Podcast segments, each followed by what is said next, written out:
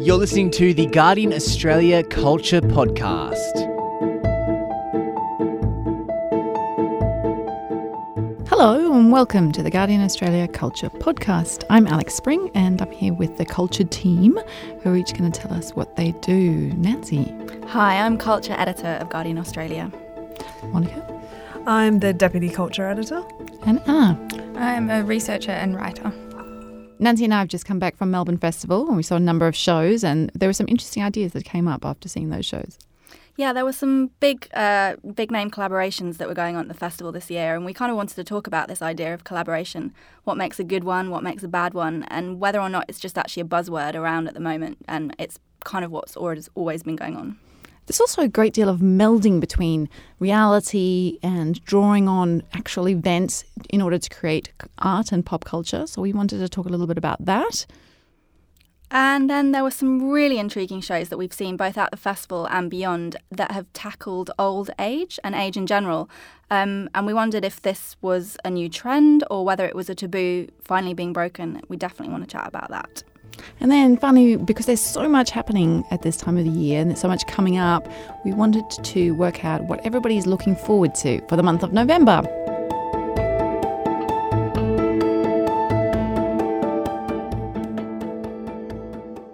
One of the headliners at the Melbourne Festival was a show called Complexity of Belonging, um, and it was, it's actually the fifth collaboration between Chunky Move's artistic director Anouk van Dijk and playwright Falk Richter.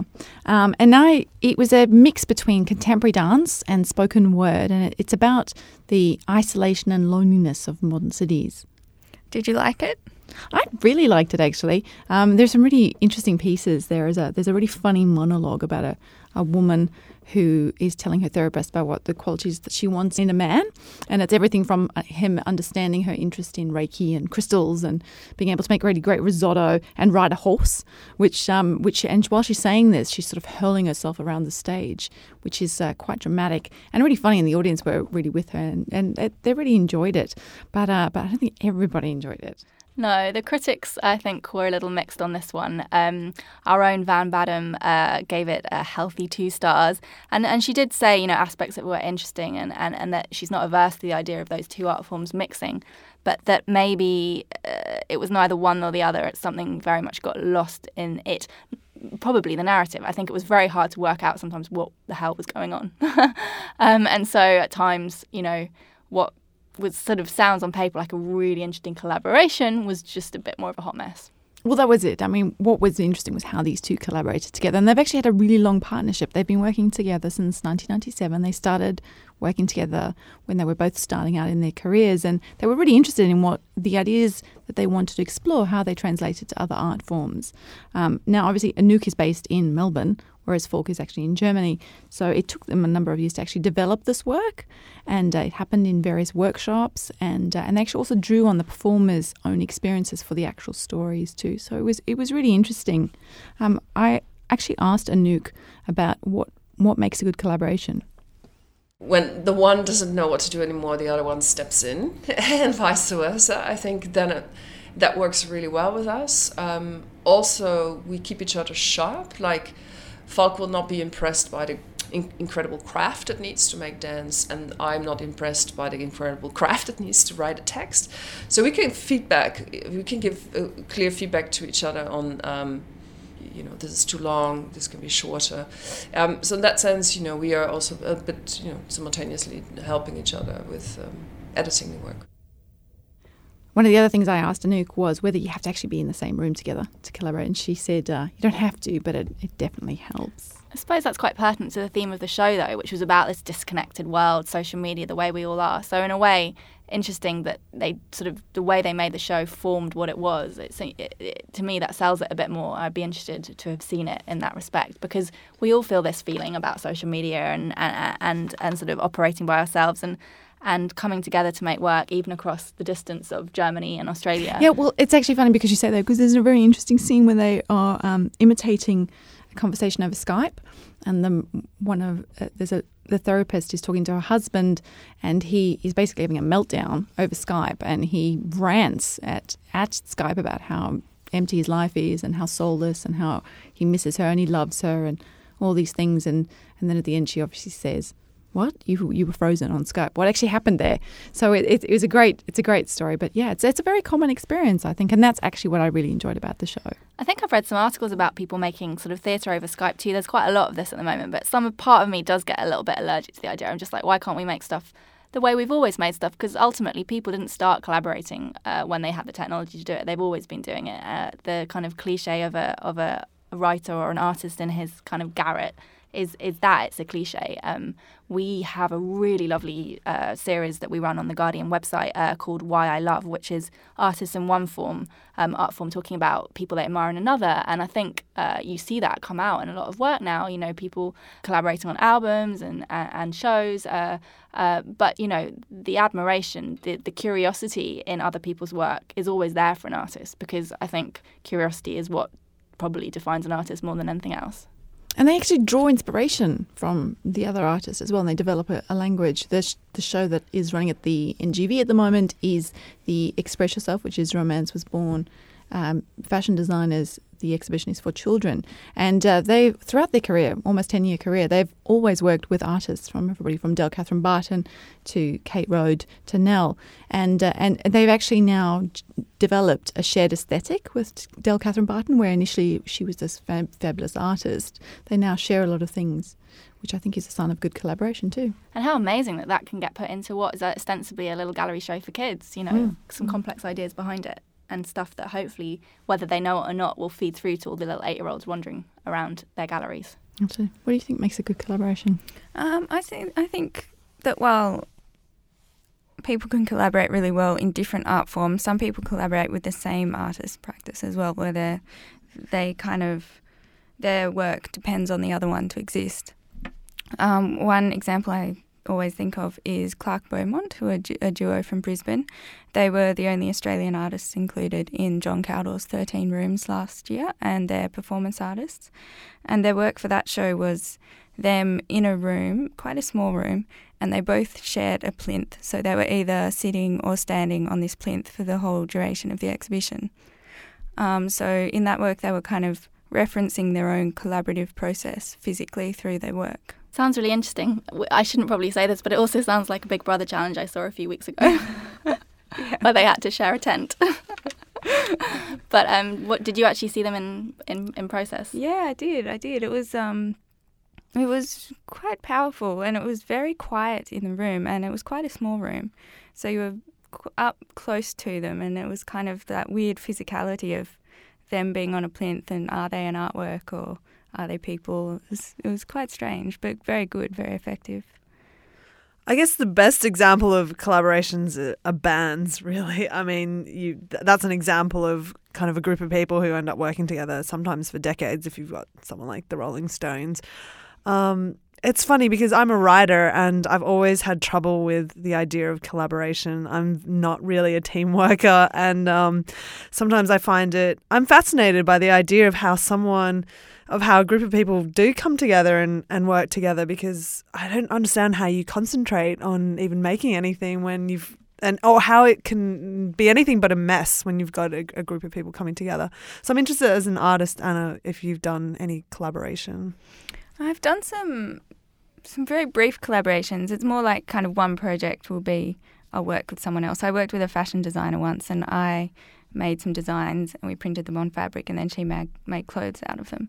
Um, and that was really good. It was successful, but you always have to be prepared to not have your own way and to give away part of your practice. And Monica's right. I think writers maybe, I know we do get kind of collaborations, you know, you get those books where everybody writes a chapter and kind of consecutive narrative, but it's probably an art form where you maybe the garret cliche is kind of true uh, a little bit more. One of the other interesting things that Nick said is that you know you have to trust that person as well, and you have to accept their honest opinion, and you have to know that they actually are being honest, obviously with your best interest at heart, and, uh, and they're not always going to agree with what you say, but um, but eventually people come come to a consensus of sorts.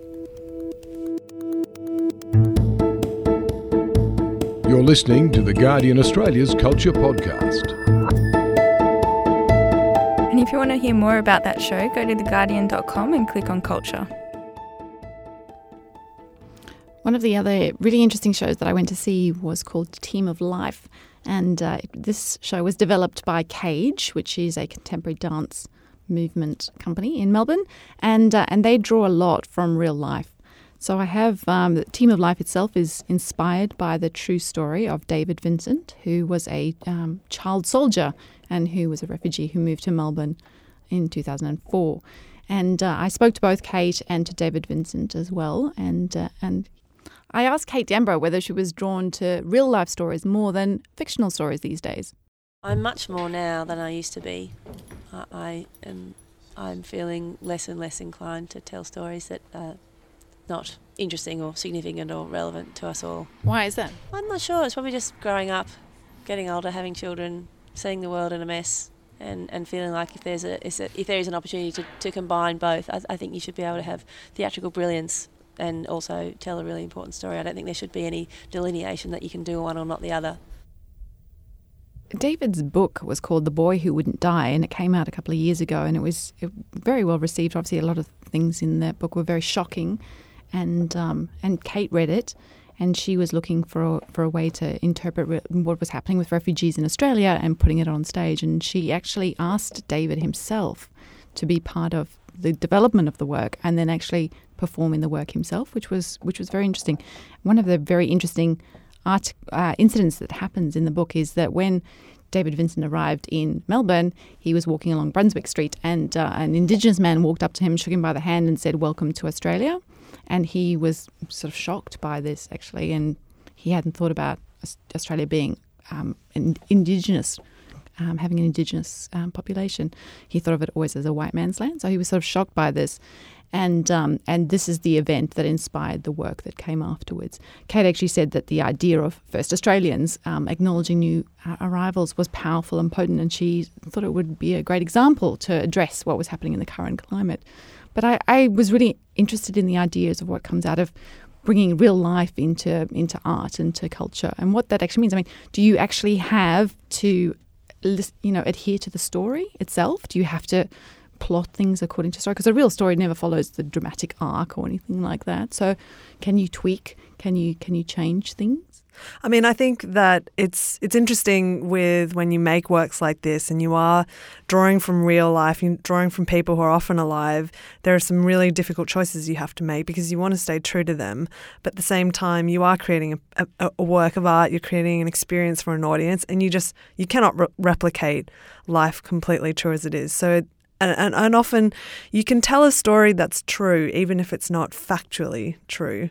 Um, I always have these arguments with friends. I, I, sort of all my friends are either kind of non-fiction book readers or they're fiction book readers. And my non-fiction book readers are always friends are always like, you know, life is so interesting as it is. Why why do I need to to read fiction? And I always say, well, sometimes um, truth is captured better through fiction. Sometimes a painting captures something better than a photograph. It captures a feeling or a thought or complex emotions. Um, so I think that that's where a, a, truly great artist has to come in. I mean, she's not just a channel for reality, putting it on stage. She actually has to make a lot of editorial decisions.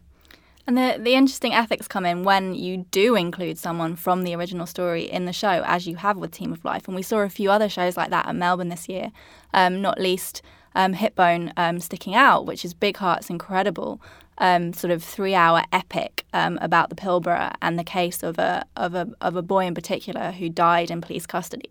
Now, that was made with the community um, who experienced that trauma and that tragedy. In fact, on the evening we saw it, his own mother was in the audience. Um, and Big Heart's kind of uh, kind of uh, way of working, as as they said in a video they we made with them, w- was they wouldn't begin to make a work like that without the kind of involvement of of their subjects. Um, but that's a decision, an artistic decision, and one obviously wrapped up in a lot of politics at the moment in Australia. But then you have a third play, uh, The Trouble with Harry, um, by Lachlan Philpott, which told the story of uh, an amazing story of the turn of the century uh, woman who lived as a man with a woman in Sydney. Um, and there you've got a subject who doesn't have any right of reply. And actually, in his program notes, Philpott talked a lot about the ethics of that and whether or not he had the right even to tell the story. Um, and I think it's one that any artist basing work on true life will always ask themselves at some point in the process.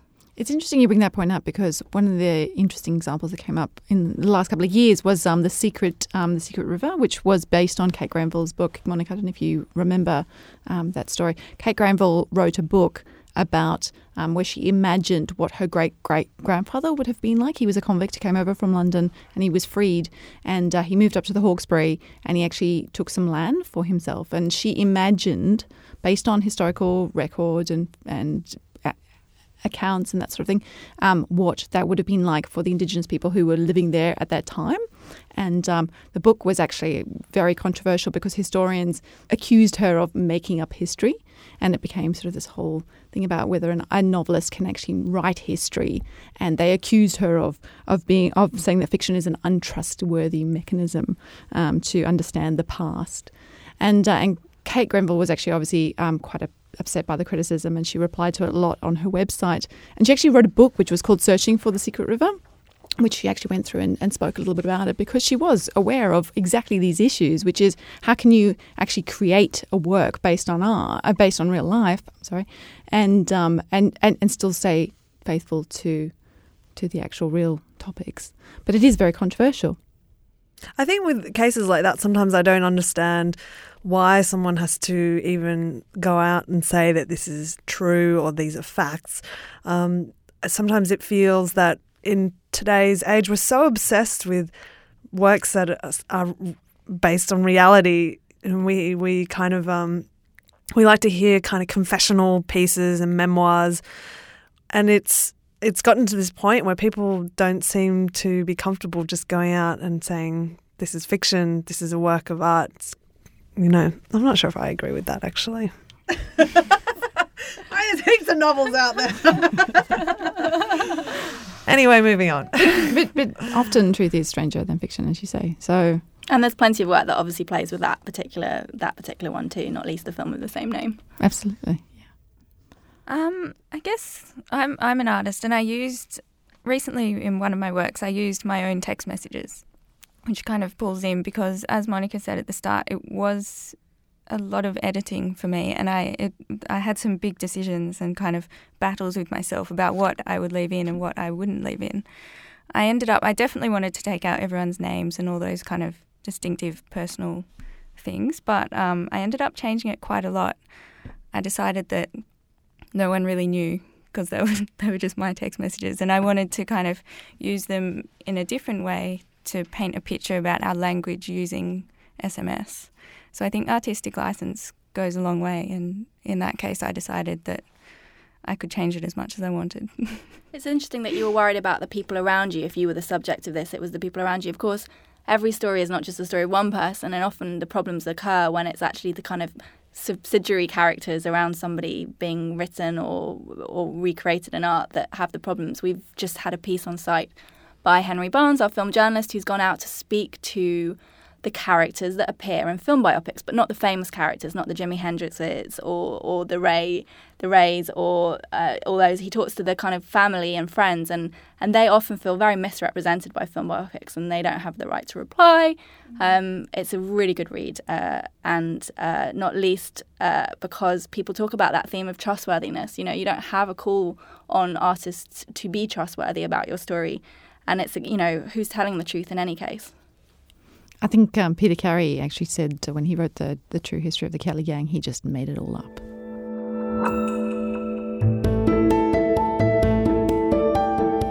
This is the Guardian Australia's Culture Podcast. If you want to find out more about the shows we've talked about on today's podcast, go to theguardian.com and click on culture.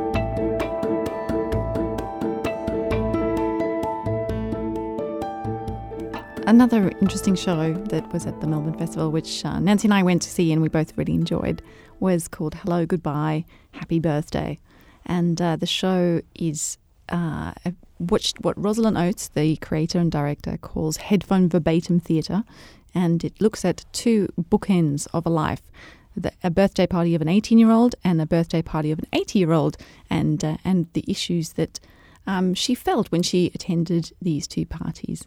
This is Rosalind talking about why she is depicting age or why she's exploring age in her show. I do feel a bit like I've been shining a torch in an area that doesn't get looked at. I mean, I think we hear a lot from policymakers and caregivers in the aged care sector, but actually hearing the voices of people having the lived experience of being in aged care um, I feel like that's a voice I haven't I haven't heard very often. What's really great in the show, and Nancy, let me know what you think. I think you agreed with me. It, it, was really curious the way she structured it, in that there were six performers, three young people and three older people, and often she mismatched the monologues so that the old people were talking like the young people and the young people were talking like the old people. And so it was this sense of initially you were sort of jolted by the a, a, an older person, a senior actor, speaking very quickly and speaking uh, about text messages and using young slang, which was startling. And uh, and then there was also the uh, very young looking people um, talking about concerns like Alzheimer's and looking after their aged partner and that sort of thing, which was startling, but I think actually kind of great too. What did yeah, you think, Nancy? It was super funny. It was one of the funniest shows that we saw at the festival, I think. Uh, not least, you know, uh, a 70 uh, year old in kind of pop socks, sort of raving away to some uh, trance uh, at an 18 year old's party and talking about the snogs they'd had the day before and all that kind of thing. But obviously, they had real moments that just hit you hit you in the face with the kind of emotion as well, um, particularly by the younger cast performing. Uh, performing the monologues of, of people ultimately close to death. Um, so, as you say, it jolted you because of uh, the appearances and because of what they were saying, and um, it, it was it was you know a really successful show in that sense. One of the other shows that's coming up um, is called 17, which is on at Belvoir next year. It's on from August until September. And uh, this play was actually written and created by Matthew Whittet, who is a regular creator. And he's also playing with the idea of age. In fact, the uh, he's actually written it specifically for the performers who will be in the show Peter Carroll, John Gaden, um, Barry Otto, Judy Farr, who are sort of elder statesmen of the theatre. And he wrote it specifically for them, but the, the story is actually about 17 year olds leaving school and discussing their snogs and discussing the last days of school. And it's, it's really interesting. He said that he wanted to, to draw on this because we don't often see old people talking about sexual things or stupid things or being silly. And he wanted to see that on stage and he wanted to actually see them talking about things that young people talk about. So it's quite a similar idea. Then. It's a similar idea, yeah. It's executed in a very different way because obviously Rosalind um, Oades in Hello, Goodbye, Happy Birthday draws on headphone verbatim. So um, she, the actors are actually performing literally the words whereas um, Matthews actually created a completely different narrative. But the thing that's the same is they realise the power of appearances, and I think that is essentially part of the taboo of having older people uh, in theatre, on film, in any sense. It's, it's appearances, and what um, Rosalind's piece was so successful for was jolting you out of that because what you saw was not what you were getting.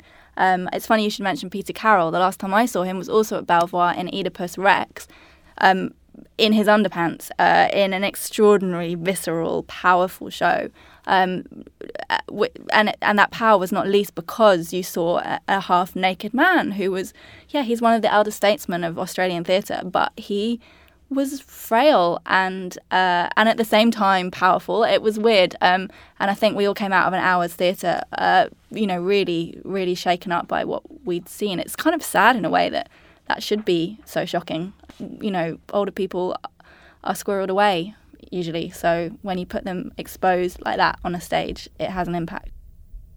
It was also quite funny when we were waiting in the line to go and see Hello Goodbye, Happy Birthday. Rosalind's son, who would have been eight years old, was he noted that there was a lot of older people in the audience or in the queue waiting to get in, and he sort of said, "Oh, you never see older people going to the thing, going to the theatre," and uh, and Rosalind said, "Well, do you think that's because they want to see themselves on stage?" And he said, "Well, yeah, I guess." And and I think that's part of it as well is that old people you don't see them. I mean, you see the the very healthy, vigorous people, but you don't see a lot of old people in the theatre. You're looking well, at me quizzically. I, I actually disagree with that because my bugbear with theatre has always been that it seems to be a much older um, and a significantly older crowd than you would see at music events or even at the cinema, um, especially kind of more conservative theatres in Australia, like the Sydney Theatre Companies, the, those kind of theatres. You do actually often get um, a much older crowd. I think, um, but I think this topic is interesting, and I wonder if it's reflective of a general social kind of.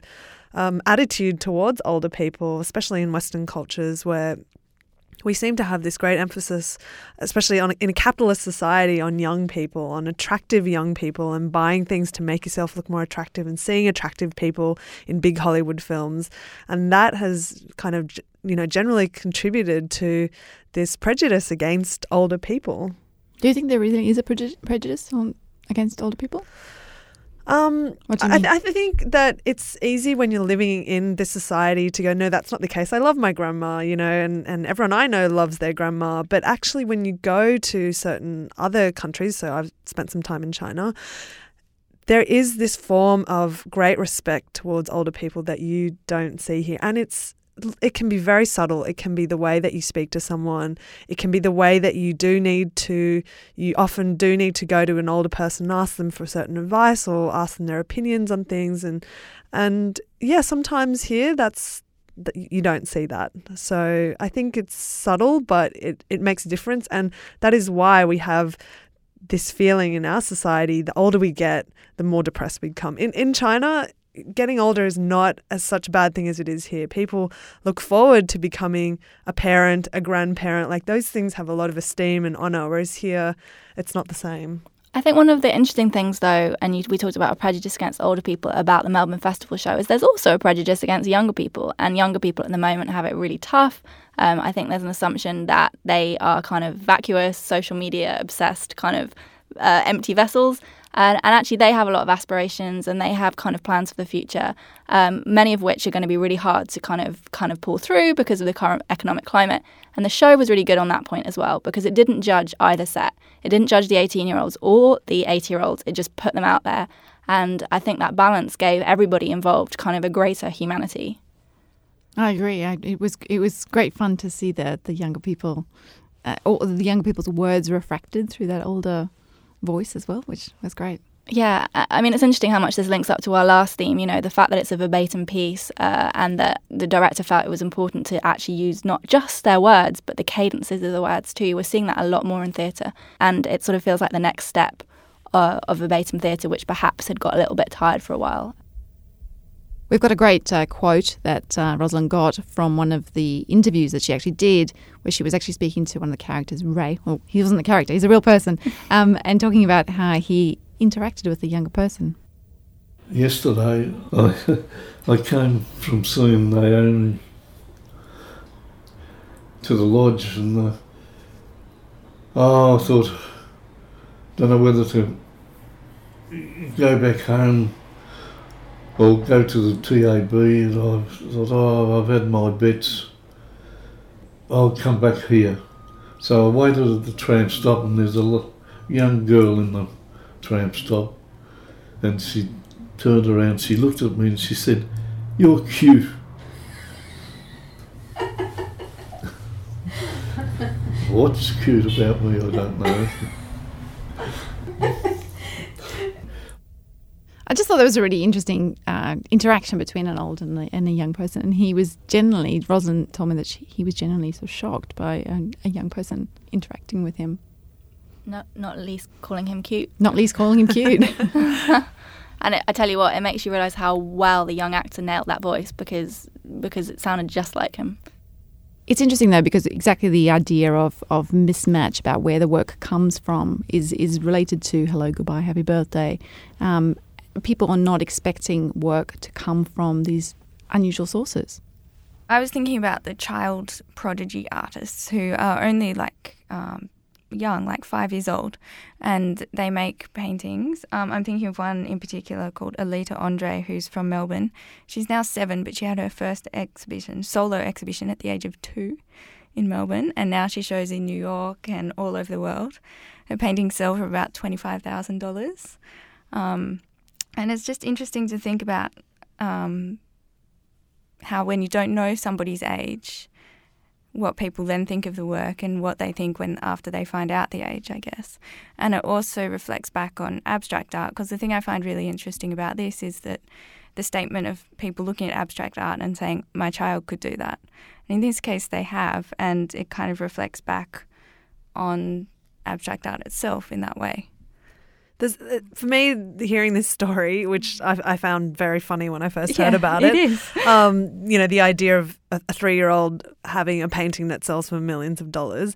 Um, there's a bit of an Emperor's New Clothes. No, wait, is that right? Yeah, Emperor's New Clothes kind of thing about it, where where you wonder if the the work itself is almost it's a bit of a joke on Mm, the art establishment, exactly. correct? Yeah, that's what I think, and that's kind of why I think it's so interesting. Like she gives some works like Elephant and Unicorn, or Butterfly Island, and they're these amazing like, and I've seen video of her making them. It just looks like a kid playing, and then but it sells to the um, art audiences, and the critics all like go crazy over them, and they get heaps of hype.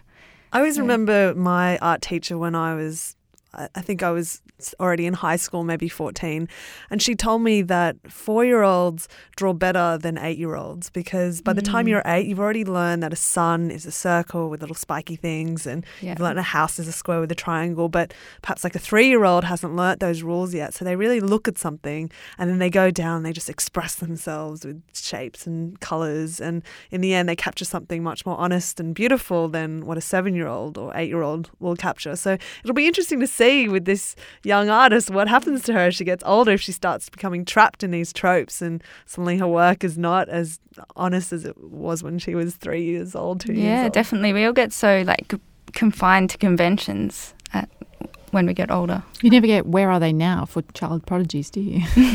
I just hope she doesn't do a Drew Barrymore. Though actually, it worked out okay for her in the end. But you know, with the like child actor thing, you know, now we have these child painters. We're going to see that spiral into decline too. Hopefully not. Um, but it's funny on the other end of the spectrum. Late kind of sort of older artists are getting a huge amount of attention at the moment. There's some really big international exhibitions for the late works of Turner and the late works of Rembrandt, and I think there's a kind of reconsideration now about the value of creativity at both ends of life, um, and um, that it's not all about the young, fresh, emerging talent. It could be the the kind of talent straight out of the womb, or it could be the kind of talent at the end of the life. Because a life lived, I mean, how much more have you got to put into your art at the age of Mhm. eighty than you do at the age of two?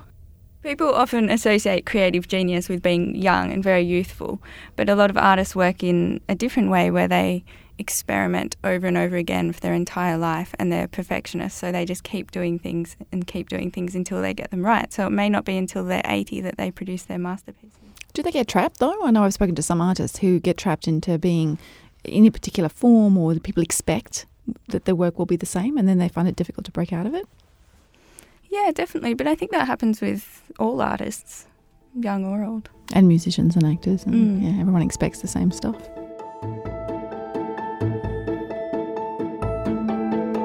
This is Guardian Australia's Culture Podcast.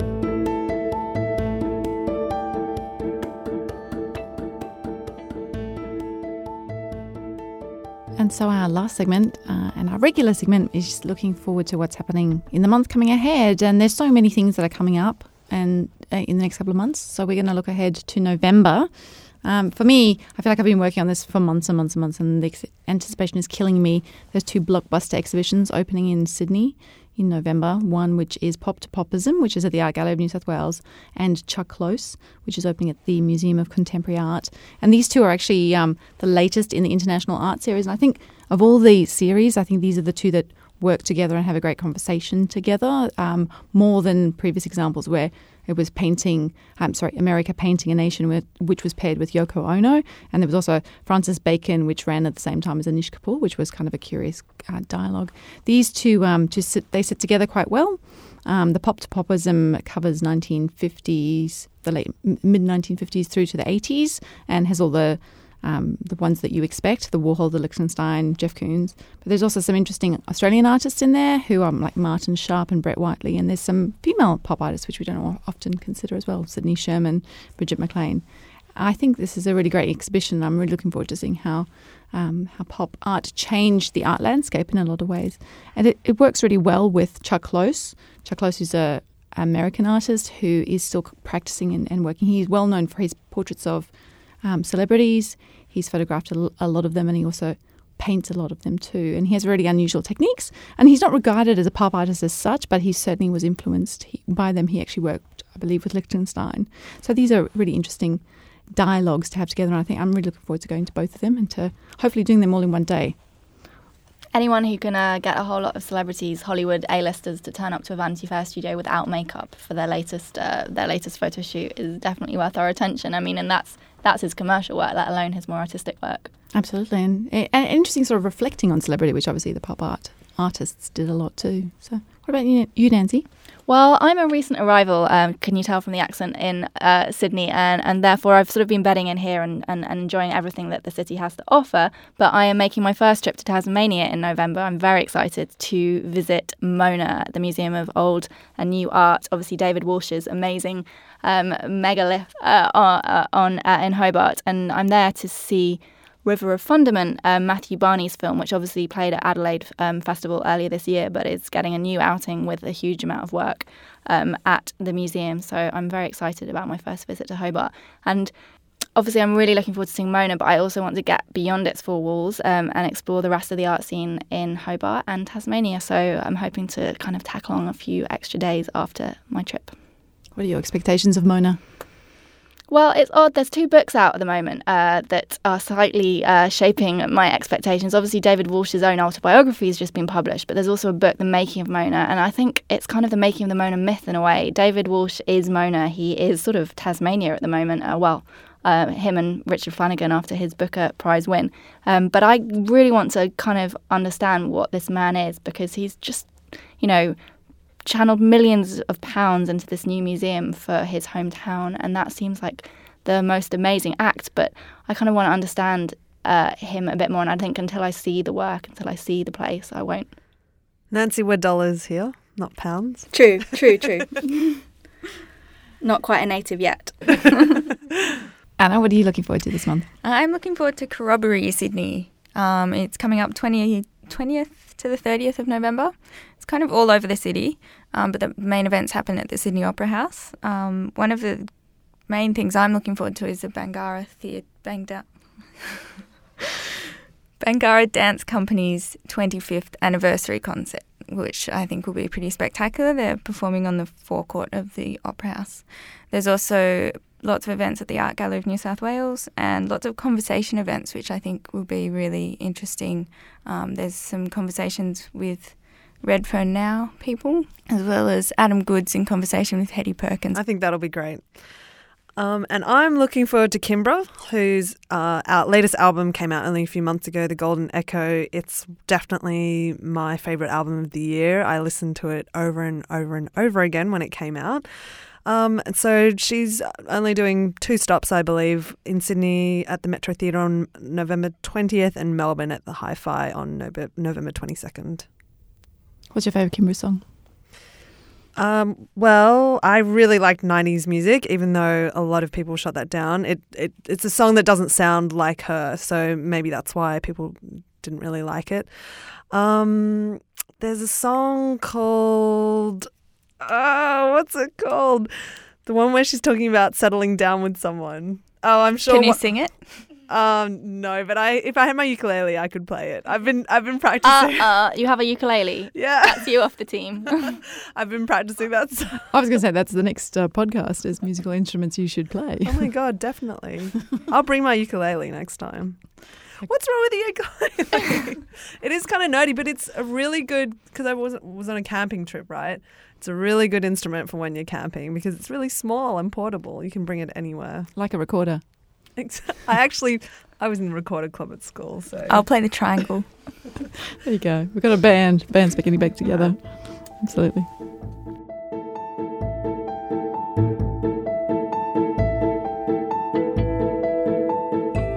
And there's heaps more to find out about all the shows that we've spoken about today. So go to theguardian.com and click on the culture section.